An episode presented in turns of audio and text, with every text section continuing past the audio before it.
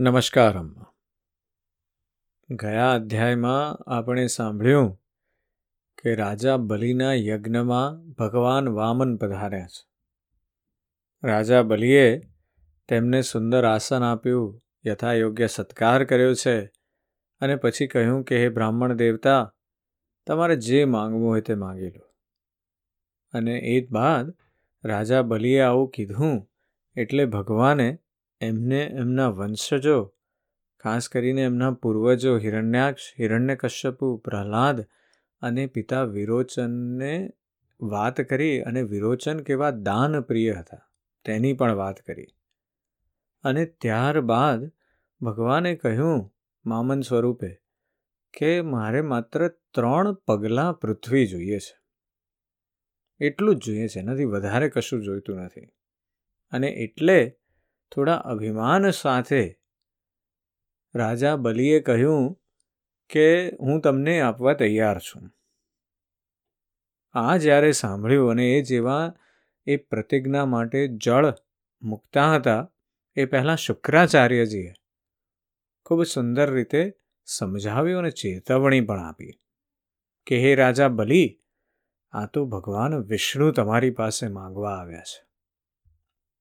અને ભલે સ્વરૂપ નાનું હોય, વામનનું હોય, પણ હમણાં બે પગલામાં પૃથ્વી માપી લેશે અને ત્રીજું પગલું રહી ગયું. જે ત્રણ પગલાંની વાત થઈ છે ને જો ત્રીજું પગલું રહી ગયું, તો તમે એ વચન નહીં પૂરું કરી શકવાને લીધે નરકમાં જશો. અને પાછું તમે યાદ રાખો કે તમારો ધર્મ શું છે?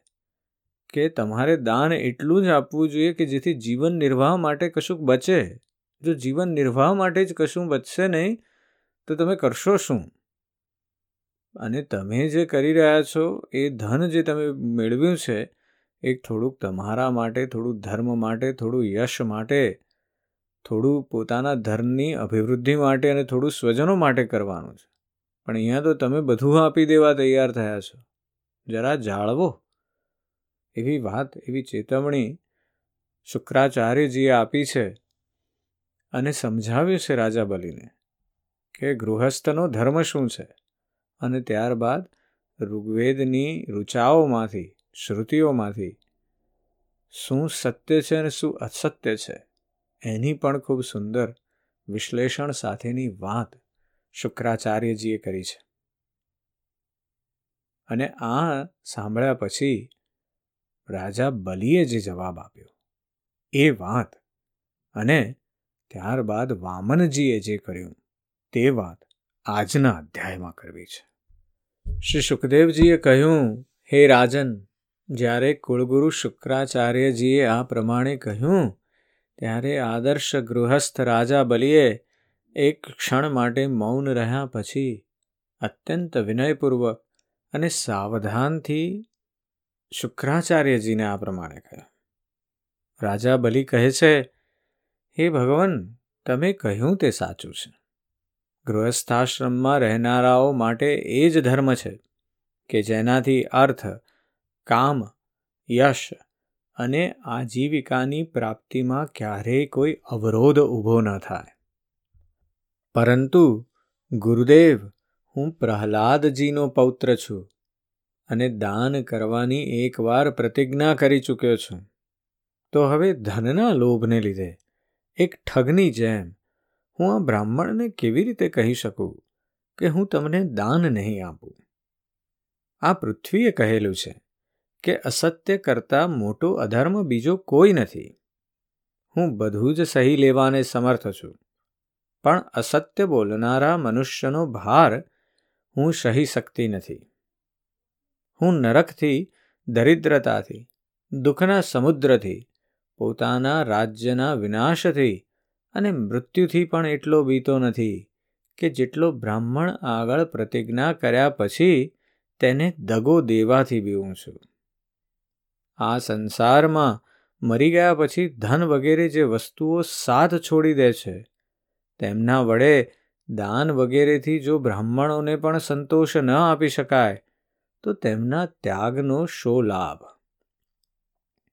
દધીચી, શિબી વગેરે મહાપુરુષોએ પોતાના પરમપ્રિય દુસ્તજ્ય પ્રાણોનું દાન કરીને પણ પ્રાણીઓનું કલ્યાણ જ કર્યું છે.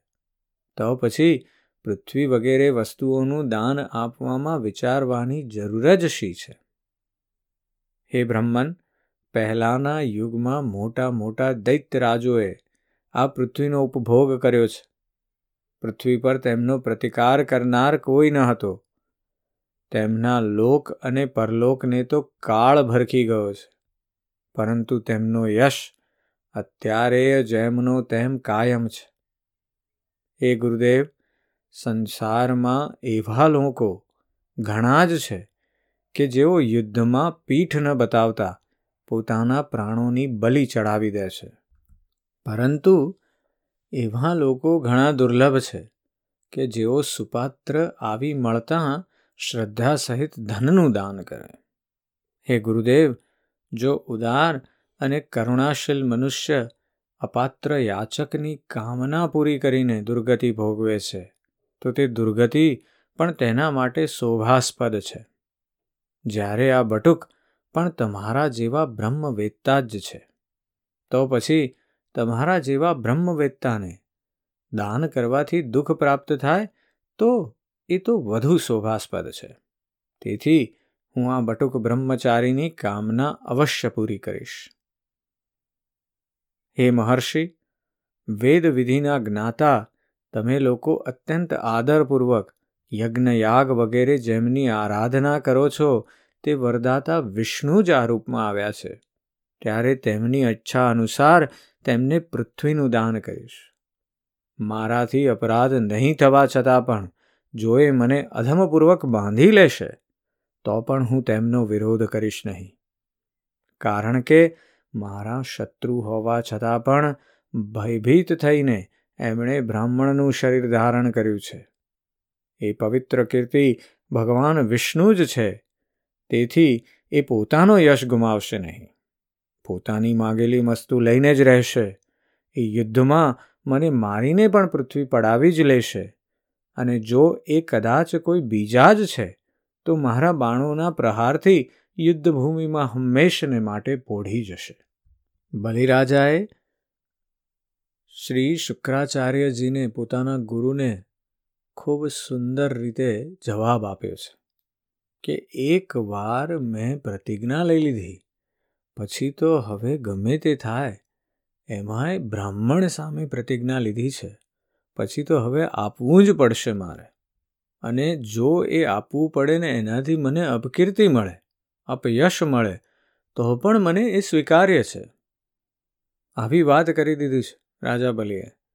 એટલે શ્રી સુખદેવજી કહે છે કે શુક્રાચાર્યજીએ જ્યારે જોયું કે પોતાનો આ શિષ્ય ગુરુ પ્રત્યે અશ્રદ્ધાવાન છે અને આજ્ઞાનું ઉલ્લંઘન કરી રહ્યો છે. ત્યારે દૈવના પ્રેર્યા તેમણે રાજા બલિને શાપ આપી દીધો. જોકે તેઓ સત્ય પ્રતિજ્ઞા અને ઉદાર હોવાને કારણે શાપને પાત્ર ન હતા. શુક્રાચાર્યજીએ શ્રાપ આપ્યો કે, હે મૂઢ, તું છે તો અજ્ઞાની, પણ પોતાને ઘણો મોટો પંડિત માને છે. તું મારી અવગણના કરીને ગર્વ કરી રહ્યો છે. તે મારી આજ્ઞાનું ઉલ્લંઘન કર્યું છે, તેથી તું સત્વરે પોતાના ઐશ્વર્યમાંથી ભ્રષ્ટ થઈ જઈશ. આપણે આગળ વાત સાંભળી છે કે બૃહસ્પતિજીએ કીધું હતું, દેવોને, જ્યારે રાજા બલિએ અમરાવતી પર આક્રમણ કરી દીધું ત્યારે, કે જ્યાં સુધી એ કોઈ બ્રાહ્મણની આજ્ઞાનું અવલંઘન નહીં કરે, ત્યાં સુધી રાજા બલિને કશું થવાનું નથી. આજે રાજા બલિએ આ સમયે શુક્રાચાર્યજીની આજ્ઞાનું અવલંઘન કરી દીધું અને એટલે શુક્રાચાર્યજીએ એને શ્રાપ આપ્યો છે. વિધિનું જે ચક્ર છે એ પાછું બદલાયું છે. ફરીવાર પેલું પેન્ડુલમ આમથી આમ ફરી રહ્યું છે, એ પેન્ડુલમની ગતિ પાછી બીજી તરફ વળી છે. રાજા બલી મોટા મહાત્મા હતા. પોતાના ગુરુએ શાપ આપ્યો છતાં પણ તેઓ ચલિત થયા નહીં. એવું કહે છે સુખદેવજી. એ આગળ કહે છે કે હાથમાં જળ લઈને એમણે ત્રણ ચરણ ભૂમિનું દાન કરવાનો સંકલ્પ કરી દીધો. તે જ સમયે રાજા બલિના પત્ની વિંધ્યાવલી કે જે મોતીના ઘરેણાથી સુસજ્જ હતા, તે ત્યાં આવ્યા. તેમણે વામન ભગવાનના ચરણો પખાળવા માટે જળથી ભરેલો સોનાનો કળશ પોતાના હાથે લાવીને આપ્યો. બલિએ, પોતાના જ ઘણા આનંદ સાથે ભગવાનના સુંદર સુંદર બંને ચરણો પખાળ્યા અને તેમના ચરણોનું તે વિશ્વ પાવન જળ પોતાના મસ્તક પર પધરાવ્યું. તે સમયે આકાશમાં ઉપસ્થિત દેવો, ગંધર્વો, વિદ્યાધરો, સિદ્ધો, ચારણો, બધા જ રાજા બલિના અલૌકિક કાર્યની અને નિખાલસતાની પ્રશંસા કરતા કરતા અતિ આનંદપૂર્વક તેમના પર દિવ્ય પુષ્પોની દૃષ્ટિ કરવા લાગ્યા. એક સામટા જ હજારો નગારા વારંવાર વાગવા લાગ્યા. ગંધર્વો કિમપુરુષો અને કિન્નરો ગાવા લાગ્યા. અહો, ધન્ય છે. આ ઉદાર શિરોમણી બલિએ એવું કાર્ય કરી બતાવ્યું કે જે બીજાઓ માટે કરવું અત્યંત દુષ્કર છે. જુઓ તો ખરા, આમણે જાણી જોઈને પોતાના શત્રુને ત્રણે લોકનું દાન આપી દીધું. આ જ સમયે એક ઘણી અદ્ભુત ઘટના બની. અનંત ભગવાનનું તે ત્રિગુણાત્મક વામન રૂપ મોટું થવા લાગ્યું. તે એટલું તો મોટું થઈ ગયું કે પૃથ્વી, આકાશ, દિશાઓ, સ્વર્ગ, પાતાળ, સમુદ્રો પશુ પક્ષીઓ મનુષ્યો, દેવો અને ઋષિઓ બધા જ તે રૂપમાં સમાઈ ગયા. ઋત્વિજો, આચાર્યો અને સભાજનો સહિત બલિએ સમસ્ત ઐશ્વર્યોના એકમાત્ર સ્વામી શ્રી ભગવાનના તે ત્રિગુણાત્મક રૂપમાં.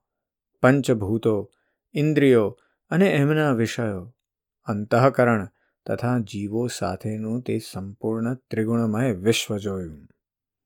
રાજા બલિએ તે વિશ્વરૂપ ભગવાનના ચરણોના તળિયામાં જ રસાતળ, ચરણોમાં પૃથ્વી, પિંડીઓમાં પર્વતો, ઘૂંટણોમાં પક્ષીઓ અને જાંગોમાં મરુદગણને જોયા. આ જ પ્રમાણે ભગવાનના વસ્ત્રોમાં સંધ્યા, ગુહ્ય ભાગમાં પ્રજાપતિઓ જંઘા સ્થળમાં પોતાના સહિત અસુરો, નાભીમાં આકાશ, કુખમાં સાતે સમુદ્ર અને વક્ષસ્થળમાં નક્ષત્રોના સમુદાયને જોયા. તે બધા અસુરોને ભગવાનના હૃદયમાં ધર્મ, સ્તનોમાં સત્ય મધુર વાણી, મનમાં ચંદ્રમા, વક્ષસ્થળમાં હાથમાં કમળ સાથેના લક્ષ્મીજી, કંઠમાં સામવેદ અને સમસ્ત વર્ણ સમૂહો દેખાયા. બાહુમાં ઇન્દ્ર વગેરે સમસ્ત દેવતાઓ, કાનોમાં દિશાઓ, મસ્તકમાં સ્વર્ગ કેશમાં મેઘમાળા, નાસિકામાં વાયુ, નેત્રોમાં સૂર્ય અને મુખમાં અગ્નિ દેખાયા. વાણીમાં વેદ જીવવામાં વરુણ, ભમરોમાં વિધિ નિમેષ અને પલકોમાં દિવસ અને રાત્રિ દેખાયા. તે વિશ્વ સ્વરૂપના લલાટમાં ક્રોધ અને લીચલા હોઠમાં લોભના દર્શન થયા. હે રાજન તેમના વિશ્વરૂપના સ્પર્શમાં કામ, વીર્યમાં જળ, પીઠમાં અધર્મ, પદવિન્યાસમાં યજ્ઞ, છાયામાં મૃત્યુ, હાસ્યમાં માયા અને શરીરના રૂવાટામાં સર્વ પ્રકારની ઔષધિઓ દ્રશ્યમાન હતા.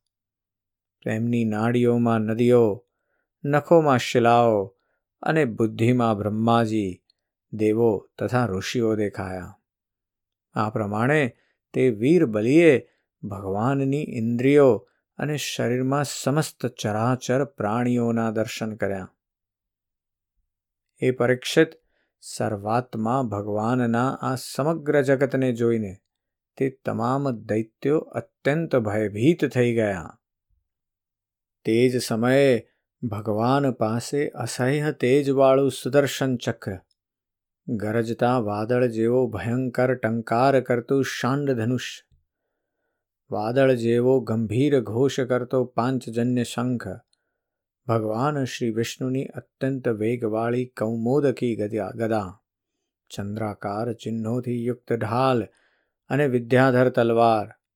અક્ષય બાણોથી ભરેલા બે તર્કસ વગેરે આયુધો તથા લોકપાલો સહિત સુનંદ વગેરે ભગવાનના પાર્ષદો સેવામાં હાજર થઈ ગયા. તે સમયે ભગવાનની શોભામાં અભિવૃષ્ટિ થઈ. તેમના મસ્તક પર મુગટ, બાહુઓમાં બાજુબંધ, કાનોમાં મકરાકાર કુંડલ, વક્ષસ્થળ પર શ્રીવત્સલાંછન ગળામાં કૌસ્તુભમણી, કમરમાં મેખલા અને ખભા પર પિતાંબર શોભી રહ્યા હતા. તેમણે પાંચ પ્રકારના પુષ્પોની બનેલી વનમાળા ધારણ કરેલી હતી. કે જેના પર મધના લોભી ભમરા ગુંજારવ કરી રહ્યા હતા. તે શ્રી ભગવાને પોતાના એક ચરણથી બલિની સઘળી પૃથ્વી માપી લીધી. શરીરથી આકાશને તથા ભુજાઓથી દિશાઓને ઘેરી લીધા. બીજા ચરણથી તેમણે સ્વર્ગને પણ માપી લીધું. પોતાનું ત્રીજું ચરણ મૂકવા માટે બલિની જરા જેટલી પણ કોઈ વસ્તુ બાકી બચી નહીં. ભગવાનનું તે બીજું ચરણ ઉપર તરફ જતું મહરલોક, જનલોક અને તપોલોક પણ ઓળંગીને સત્યલોકમાં જઈ પહોંચ્યું. અહીંયા શુક્રાચાર્યજીએ જે કીધું હતું, તે સત્ય થઈ રહ્યું છે. પણ આપણે એ પણ જાણ્યું કે બલિરાજાની જે વાત છે, એના મનમાં જે દાનનો ભાવ છે, એ કેટલો અદ્ભુત છે. અને રાજા બલિ સમજી ચૂક્યા છે કે આ તો ભગવાન વિષ્ણુ ખુદ માંગવા આવ્યા છે. આવી વિલક્ષણ ઘટના ક્યારે બનવાની છે? કે ભગવાન શ્રી વિષ્ણુને કોઈની પાસે હાથ લાંબો કરવો પડે. એટલે બલિરાજાને ખ્યાલ આવી ગયો છે કે આ તો ભાઈ વિશ્વનું બેલેન્સ બદલાવાનો સમય છે અને તેજીને તો ટકોર જ કાફી છે. એટલે બલિરાજાએ તરત જ પોતાની આ તૈયારી દેખાડી છે. આ તરફ ભગવાન વિષ્ણુએ બે જ પગલામાં પૃથ્વી અને સ્વર્ગમાં આપી લીધા છે. આગલા અધ્યાયમાં આપણે એ વાત કરવાની છે કે હવે શું થશે? આજે બસ આટલું જ. જય શ્રી કૃષ્ણ.